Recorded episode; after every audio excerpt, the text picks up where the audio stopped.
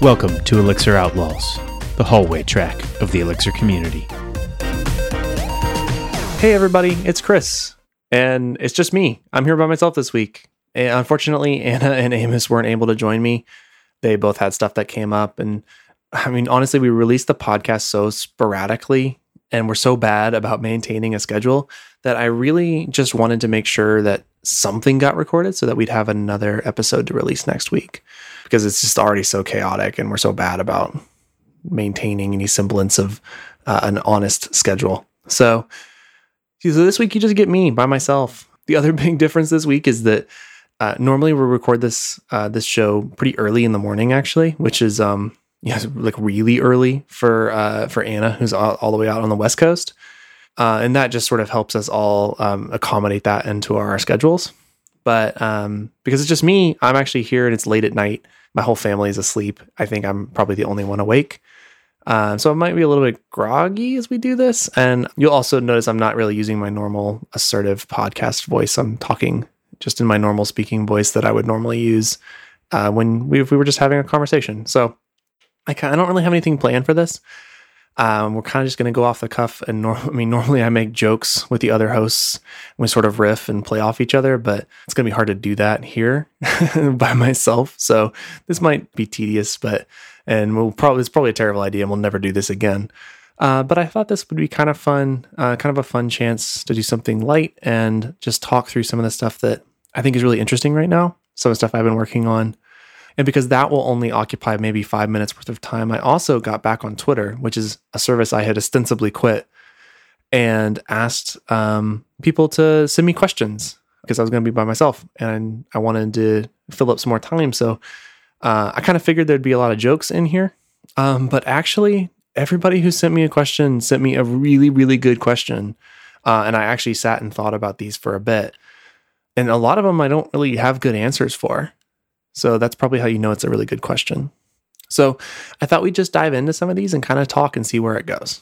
So the first one I got uh, was about about Norm, about the project that I, recently released called Norm, and the differences in my approach, but well, the differences between my approach and another library called ExContract So truthfully, I hadn't seen ExContract and uh, I went and looked it up and it's actually really interesting. It's a really really compelling library, and and you know it's actually orthogonal to uh, some of the stuff I've been working on in Norm, um, but it actually solves some different um, problems that I've been having, and uh, and I, I'm I may end up just leaning into ExContract uh, and and doing using what they're already kind of working on or extending it.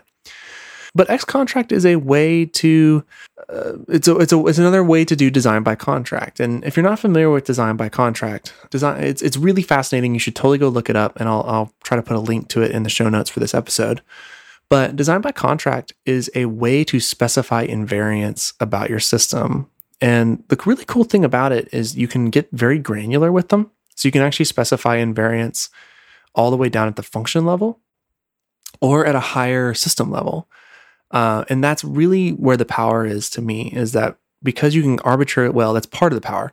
And we'll talk about the other half of it in just a second. But a big part of the power is that you can go in there and start to drop these bits in these these these contracts in different parts of your system and they immediately become useful a lot of times and i mean I'm, i realize that you know it's now my gimmick to be the anti-type system guy and i'm not here to like necessarily bash types but a lot of times with types it's all or nothing, right? So you have some system like you have a Haskell uh, or you have a Rust, which requires you to, um, well, Rust specifically requires you to annotate lots of things.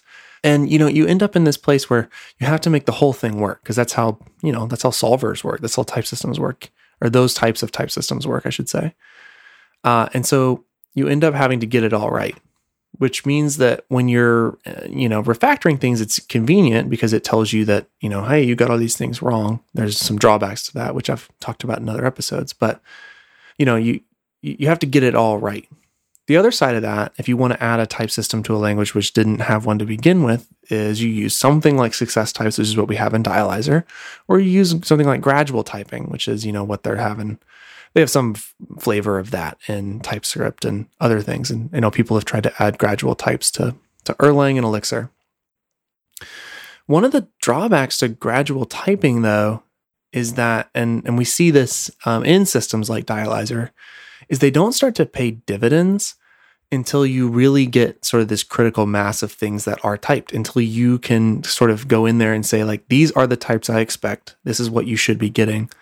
And and you don't immediately get feedback about them uh, until you do this sort of critical mass of things. And and often you have to guide those things. You have to guide those types uh, so that you know they can actually do the correct inference and find problems for you or you know if you're not using dialyzer you're using something like a gradual type system that they don't have erroneous errors because a lot of the gradual typing systems have erroneous errors um, designed by contracts really cool um, because it immediately is useful like you can drop it into on top of any function and it's immediately immediately useful and it's because you have a ton of expressive power and this is the other really, really cool thing. And I think this is what makes design by contract so compelling is that it allows you to specify stuff at runtime.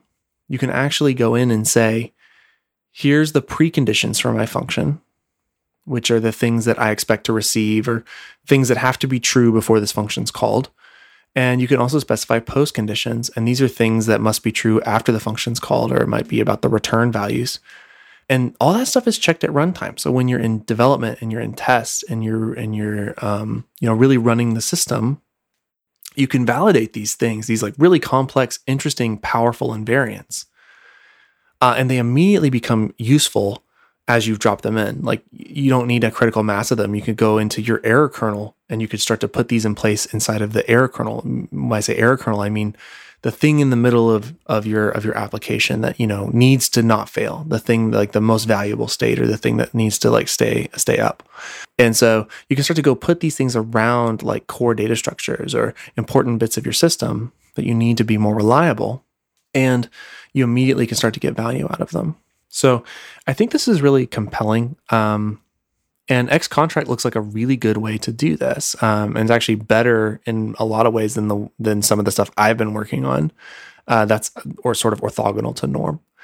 So Norm itself, the I mean, the, the main difference is that normally isn't about design by contract at all. I'm very compelled by design by contract, and I've been working on other things that I might now I, I might rather put my effort into something like ExContract now. Uh, but Norm is actually orthogonal to that because norm is a way to specify data moving through your system. And these two these two techniques play really well together. They go really hand in hand. But norm is very much outside of that. Like i say norm is just a way to specify data moving through the system. And the cool thing is we can start to specify any shape of data that we want as it moves throughout our elixir code. Because again norm gives you the full expressivity of the language to write your specs in um, we don't. We use a mat. We there's a single macro that tur- that takes predicates and turns them into specifications, and you can compose those together with higher level things like schemas, um, and do selections of schemas if you want optionality of keys. So if you want to say like, I have a schema for users. Users um, sometimes have names. Um, selections allow you to do that, and there's a really important reason that we do it that way instead of making them optional on the schema itself which is that, you know, the call site needs to determine when something's optional and when it's not. You know, you think about like a plug conn moving through your plug stack. When is a key on your assigns? Like, when's it optional? Well, before it's assigned, it's optional. Before it's assigned, you don't have it. So, how do you specify stuff like that? Obviously, after it's been assigned, well, now we require it. So, maybe all the way down in our Phoenix controller, we need these assignments on conn to be there. At which point, we want to do it's not optional anymore. We need those to be there, and so we actually take optionality out of schemas and we make it um, we make things optional at the call site. So where you are in the call site, when you need a piece of data, that's where you specify whether something's optional or not optional.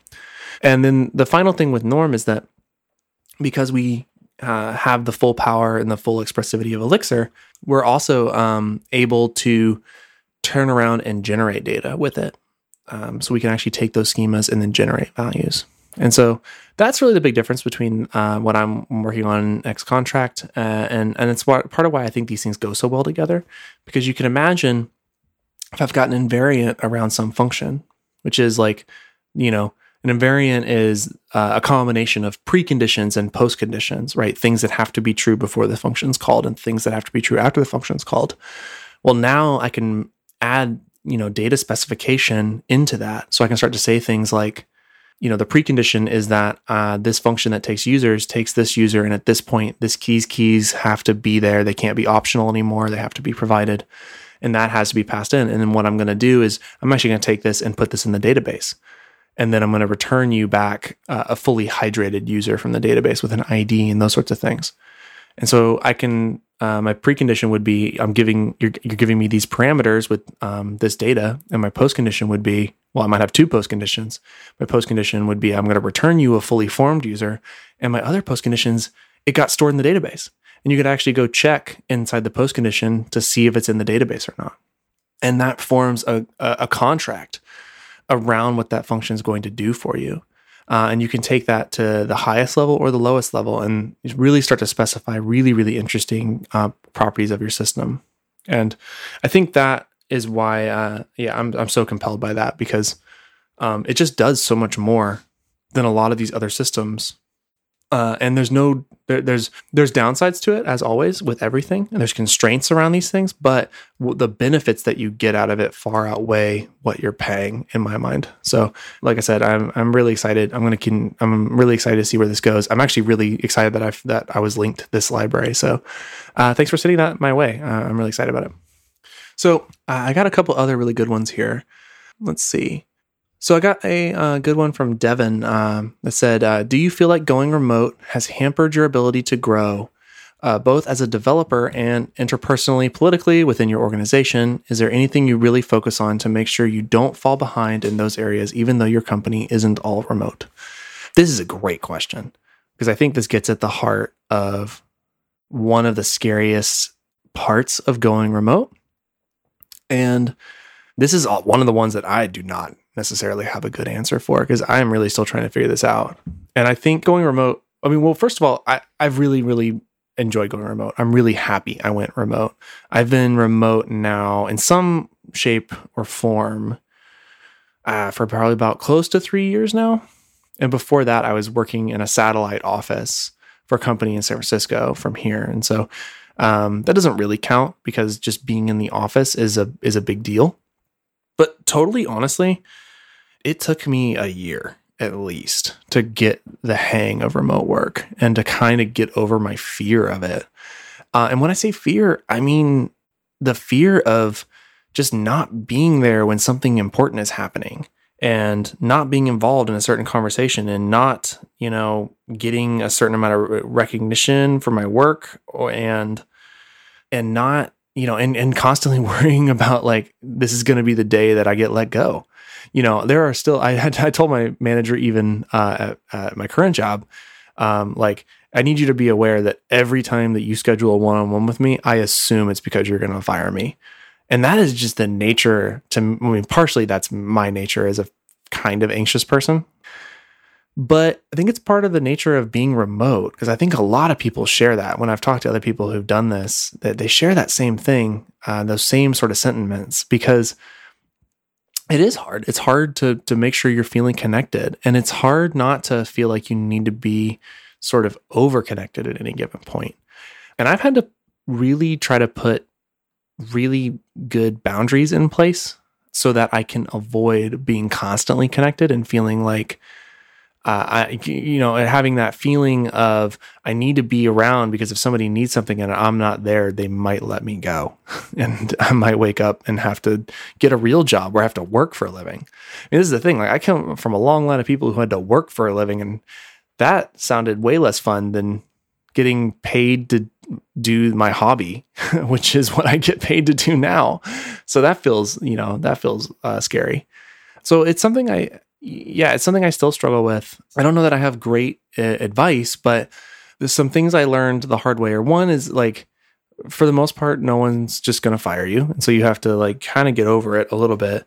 Uh, and then I did a couple things that are really helpful. One is I put really pretty strong boundaries around my time. So, you know, if it hits 5:30 on the East Coast, like, you know, I'm pretty at this point I am pretty good about being like, eh, that is late for me. I'm not doing a meeting now Uh, I don't just like suck that stuff up anymore. I uh, voice those things.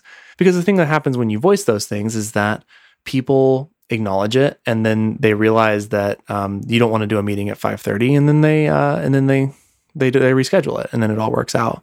Um, but you know getting to the point where i would voice that stuff took a while.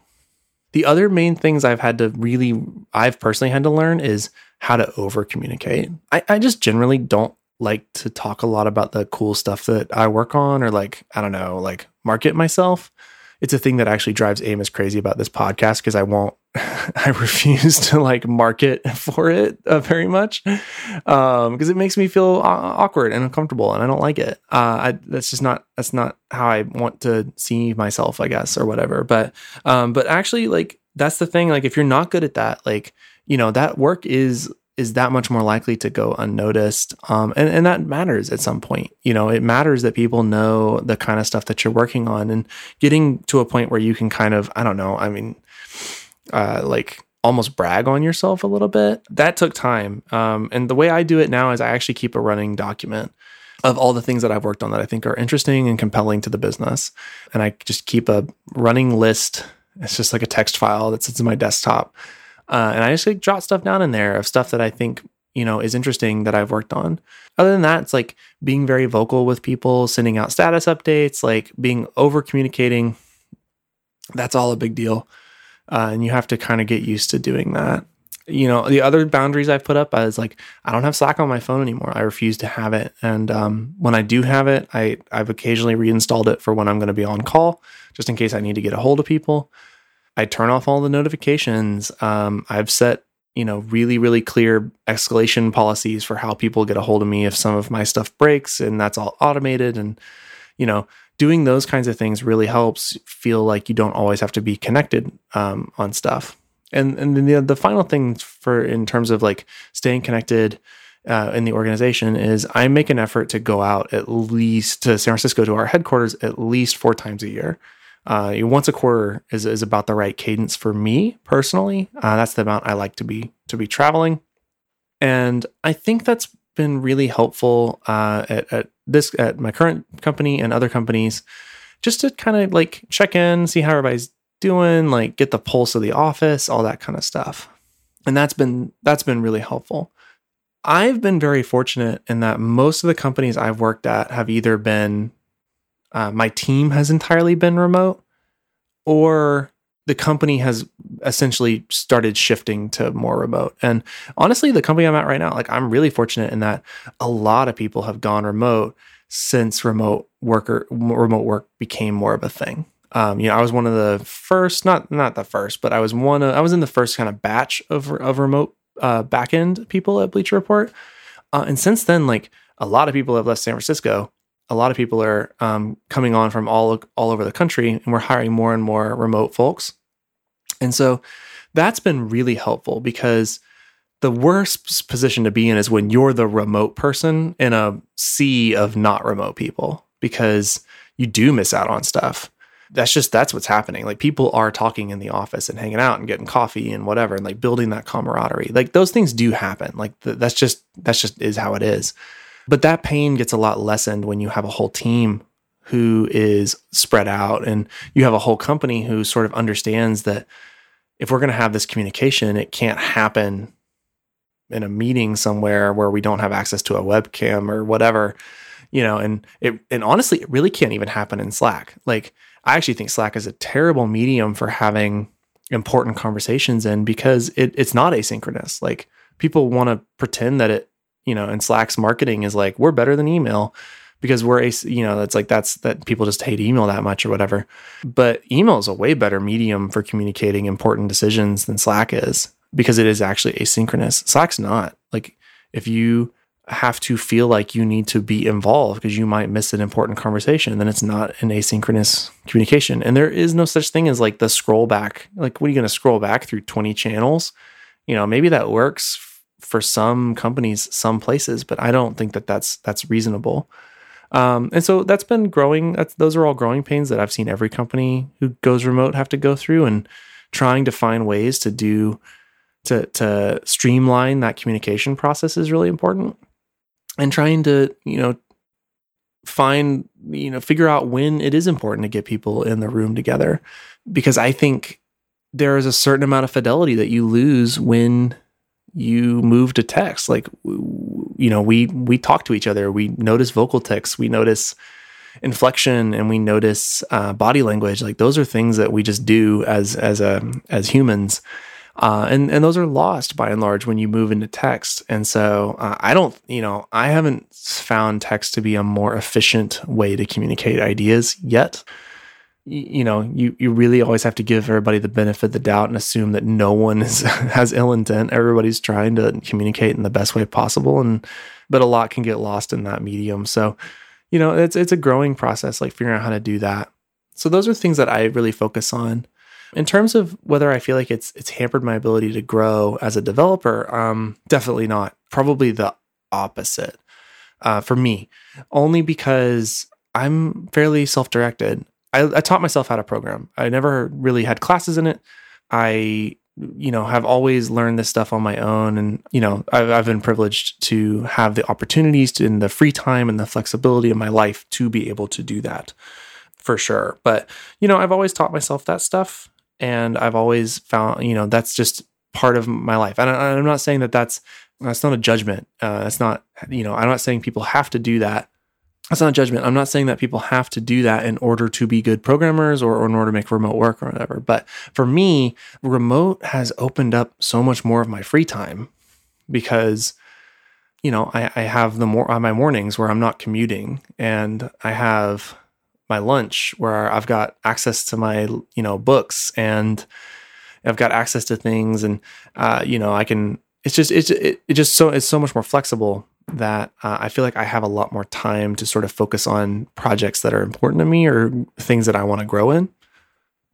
And and you know truthfully too it, it helps uh, being remote helps with finding time to do that with a family because there's so much more time during the day where I can give my my wife some breathing room from the kiddos and like you know, that division of labor ends up being um, much more much more split although she still does the lion's share of the work with the kids. Like i'm not here to you know pretend otherwise but it does help that she has some slack. So it's it's easier for all of us to have a little bit of margin in our lives for that kind of stuff.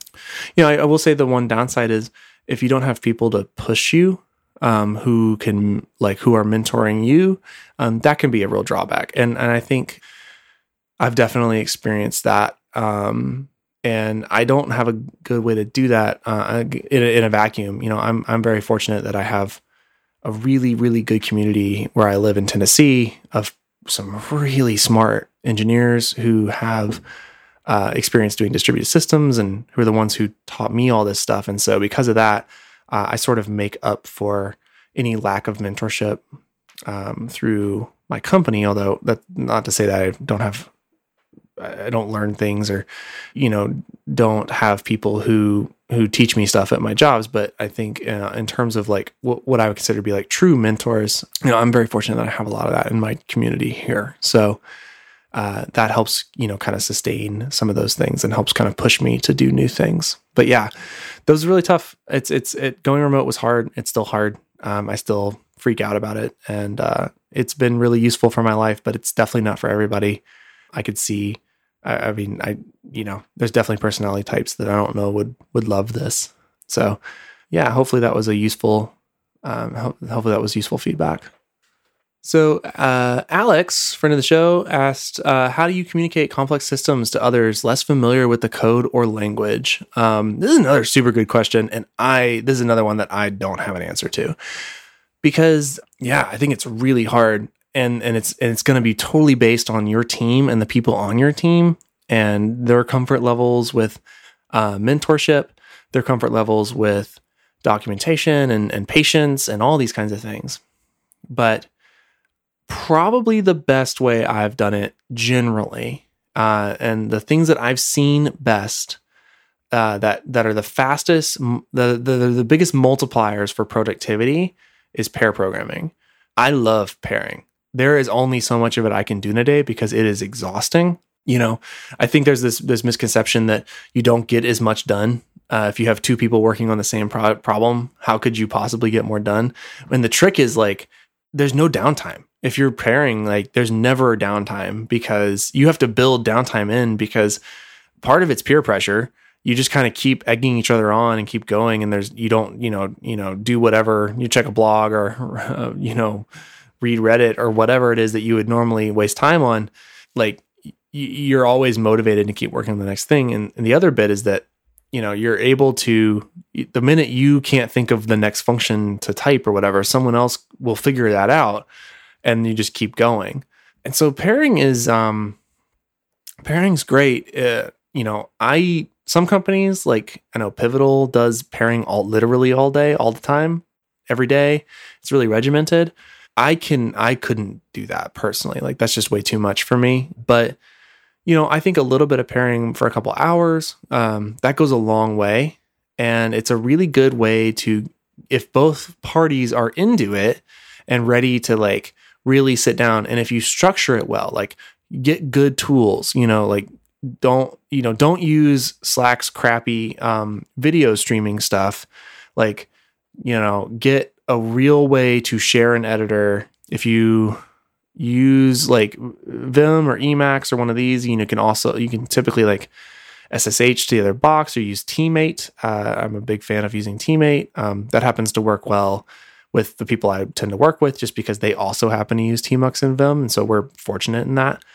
But you know, find a way to do it, do that. Uh, really share your your editor experience uh, in some way, and then really pair together that way. And that tends to be the best way to actually sit with people and walk through it and walk through a real problem, you know, because that's go, you know, don't try to just like peruse the code and say like these are these 20 concepts, you know, work on a real thing. Uh, because that's going to walk you through the important bits and it's going to help you stay focused on stuff. So you can kind of explain like this is why we made these choices when we built this stuff, but you know, here's how we're going to solve this problem here's how what we're going to do in the future et cetera et cetera. So you can kind of break it down that way. That's the way that i think i know best. Otherwise it's like document your code like write comments. I know people talk all the time about how comments are bad. Comments are not bad. People read code more than they write code. Take the time and write good documentation and write comments and stuff like that and help people try to help people level up that way. But um, yeah i think and then just generally like you know you want to mentor people like as a as you as you become a more technical leader uh, you, you know part of your job needs to be figuring out how to mentor other people. Because you can have the best ideas in the world. I mean this is purely purely selfishly like you know even if you don't like people here's the deal. You can have the best idea in the world but no one's going to go along with it if no one if you can't sell it to everybody else. So you should be a mentor because it's a good empath- empathetic thing to do but if you can't find that in you do it because no one's going to listen to you otherwise and uh, at least then you can try to communicate some of these ideas better and maybe learn empathy along the way. So yeah, uh, there's another great question. I don't. I wish I had other ideas about this. This is something that I really am still struggling with and like still trying to learn. Honestly, like this is a thing that um that I'm really trying to teach myself that I'm I'm, I'm frankly not very good at right now, and so I'm trying to get better at it as I as I try to develop those skills more.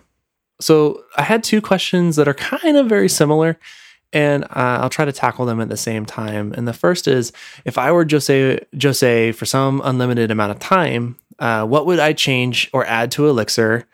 Uh, um, and then the other one was what is the most annoying, frustrating thing about working in Elixir?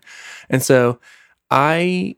Uh, I, I want to tackle these kind of at the same time because I think they're they're related, and I'll uh, we'll start with the more positive stuff, which is like what are things that I would change or add to Elixir, and I want to caveat this with like I would add them. I mean, first of all, I wouldn't be Jose for a day.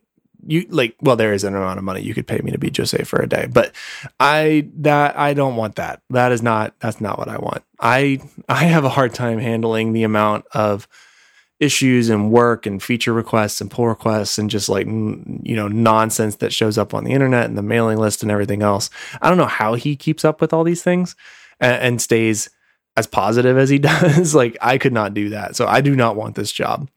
That let me be very clear about that. The other thing is that i have some ideas of stuff that i would like to add to elixir that i have not thought about the ramifications of. And i'm sure if i actually talked to jose about it he would understand the ramifications of them and he would have probably like explain why they're never going to work, which is totally reasonable and totally fine. So these are things that I think would be really nice to have in Elixir, but that I haven't fully thought through the ramifications of. And, and a few things that I would change. So the first thing I would change, full stop, is I would um I would remove the spec and type syntax uh, stuff that was inherited from Dialyzer. Uh, I would remove those from Elixir, um, just completely. Um, I think having them built into the language is interesting, but they're so tied to the way that Dialyzer works that it limits our ability to do something that's maybe more interesting, um, to do something that's maybe unique to Elixir. And uh, yeah, I think cleaving to those, like as a thing that's built into the language, it has a lot of negatives that go with it especially compared like like it has positives right you know that they show up in your documentation there's like a clearly defined way to do that stuff but like dialyzer's not even built into Elixir. You have to install a secondary package for that, right? It's like it's arguable that it's in the beam or whatever, but it's not really, right? Because you need these wrappers around it in order to understand the errors, in order to have it un- like emit things that look like Elixir still. So it's not even like Dialyzer is not even built into Elixir, and so like it's not it's it's not easily accessible from just if you just install Elixir. Uh, and so I actually think there's very little. I, I, I don't I, I, think I think it'd be a worthwhile thing to just remove from the language proper, and it opens the door to do other things. It opens the door to I don't know, like going back to the design by contract stuff, like and the data specification stuff. Like I would rather see something like that built into the language, and it's hard to do that because Dialyzer fills that space, and the and the spec stuff fills that space. So uh, yeah, so I think that's like that's the first thing that I would just change um, and and maybe just remove. Other the other two ideas that I that I had is um, I would add a first class support for vectors, uh, immutable uh, vectors like they have in Clojure. I don't think there's I think lists are kind of just a bad data structure, and I know that we use them. I mean, as far as I can tell, like nah, well, one a large part of why we use them, why we use the syntax for them, is they're so ubiquitous in Erlang. Uh, and it allows us to easily interop with Erlang. I think vectors are more useful most of the time for the operations that I do on a regular basis. For passing around the amounts of data that I pass around, like vectors would be more useful. Spinning over lists end to end is not actually that awesome. Um, and and using maps with index keys isn't that awesome. Like I'd rather have a um, a, proper vector type uh, that allowed for some of these operations on vectors without having to kind of hack around it using like maps and stuff like that. Uh, and there, there's a, there, I think there's a lot of benefit to to having something like vectors. So I would be keen to add those um, to the language. I don't know if I would add them in a way that you, you know you could pattern match on them or anything like that. Like I don't think I'd go that far. Maybe uh, it depends. I have to think about it. But but in the same way that we have you know map set as part of the language, like I would rather. I think I would like to see like a vector implementation, just because I think it's a really really useful a useful thing to have uh, in the language. And then and then the final thing, and I have even no idea if this is even possible to add to the language at all. And I have no idea if this is even possible to do, but I would figure out a way to unify um, the disparity between atom keys and string keys and maps. I have no idea if that's possible, but constantly having to know which one you're dealing with and move back and forth between them is a giant pain. And so uh, you know, and I get that there's there's reasons to not do it, namely like the the atom like the atom limits and Erlang and you know all these kinds of things. I don't have a good answer for it. I would love to figure out um, to think through a good way to do it. There probably isn't one, which is why we haven't done it. Even if it meant breaking some amount of compatibility with Erlang, like I'm actually comfortable with that as a as a language. If it means more ergonomics in Elixir, uh, I, I'm fully comfortable with that. You know, I think I don't know how you would do it. Uh, I would, but it's something that I would, I would love to figure out how to do because, um, yeah, I think it's it's it's fairly tedious to have to jump back and forth between them. In terms of what the most annoying or frustrating thing about working in Elixir is, I don't know. I don't know if there's any. I think part of it is I'm so broken as somebody who's been doing this now for a number of years uh, and been around Elixir for so many years, I don't really, I think I'm desensitized to things that are actually probably annoying and are actually probably frustrating. Like I'm just so used to them that I don't notice them anymore. And so I'm probably not even the best person to ask about this because I've just internalized it. Honestly, I tend to not have that many problems with Elixir as a language. I tend to not be annoyed uh, with Elixir. I tend to be annoyed by everything around Elixir. Uh, and by which I mean libraries, idioms, the, the way the community currently feels about any given topic, the way the community conducts itself, the the things that the community is into at any given moment. Those are the things that frustrate me uh, because I think they limit.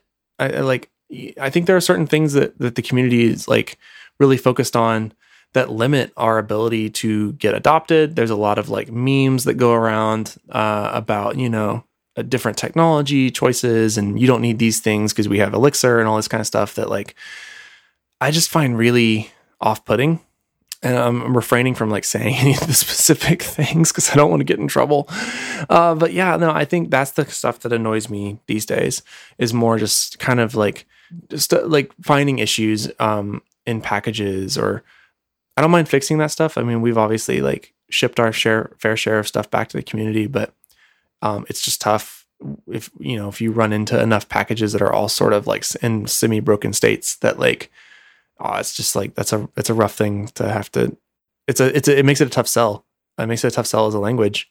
So yeah, and I think I think the community is like really fixated on a lot of stuff that I just don't care about. And and it's not to say that that's bad. It's not to say that like what the community is into isn't worthwhile or interesting because that's that's it's it's not.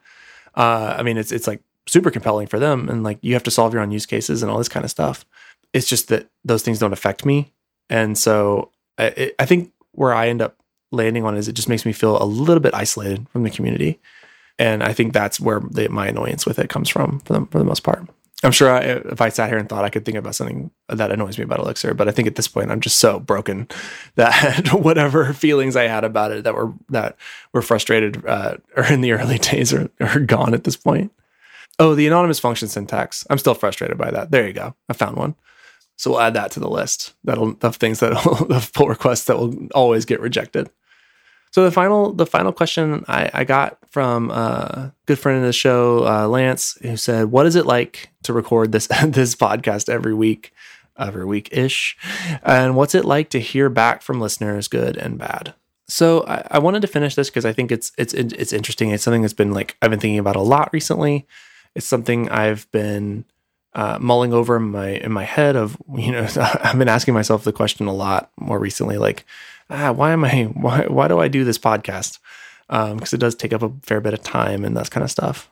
The honest answer is recording the show every week is a blast. Like I love recording the show with um, with Anna and with Amos um, because that's just fun. It's just fun to get to talk about this stuff that I'm excited about, and it's fun to be able to discuss things with them and and riff and joke and laugh and have a good time. And even on the episodes where we get salty about or I get salty about things uh, and and we get yelled at and all that kind of stuff like that's fine. Like I, I have fun when I'm recording those things.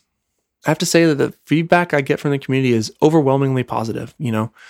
Uh, we get so much love from all y'all who hilariously listen to this thing uh, who listen to us ramble and and make bad jokes every week, uh, and that's a lot of fun. It's great to be part of. It's it's a, it's a great way to be part of this community. It's a fun way to be part of this community, and it's and it's a fun way to give back to this community. And I, I really enjoy that aspect of it. There are definitely times where we get feedback, and it's and um about you know, stuff that we say that isn't well received and starts these big discussions and all this kind of stuff. And and honestly, like I'm I'm just bad at handling those kinds of things. Like I'm not good at that. I'm not good at taking a lot of criticism from a lot of people all at once uh, and trying to process that and parse it and figure out how I feel about it and figure out where we stand on it and how much I care about it. Yeah, it's that that part's hard and it's hard largely just because I'm I'm, you know, not good at that, at, processing that kind of stuff. And I engage with it slightly too much. But overall, you know, doing the show is a ton of fun and it's worth a lot of the bad sides of it. It's worth a lot of the downsides that come from putting your opinions and thoughts out there in front of a lot of people who then can decide whether or not they agree with you or not, which is totally their prerogative. Uh, and that's part of this transaction and part of the, you know, part of the, uh, the community that we're that we're in. And so I think overall it's that's been a, a learning experience. Especially I can't speak for anybody else, but definitely for me and learning how to figure out how to to take that feedback uh, and apply it and what to listen to and what not to listen to and what feedback to apply and what not to apply and what things you're going to let roll off of you and who you're going to meet on Twitter and whatever that's just been a learning experience and i think overall it's been a lot of fun and i'm happy that we're continuing to do the show and and people seem to still be enjoying it so that's everything I had. Thanks again so much for sending me questions and letting, and if you've listened this long, thanks for listening to me ramble. I'm sure this will be a terrible episode and we'll never air this. Or if we air it, we'll never do it again uh, because there's no way that this is going to be compelling for anybody. But yeah, like I said, I just want to say at, at the end, uh, thanks to thanks to everybody for listening. Thanks for supporting us, supporting the show. Um, we're really excited to see you. We're going to be at um, at ElixirConf we're going to be at Gig City Elixir and we're and you know around in the community other places so if you see us at those events please come up say hi we'd love to talk to you and uh, hear how you're doing and uh, yeah thanks for being awesome and we'll see you next time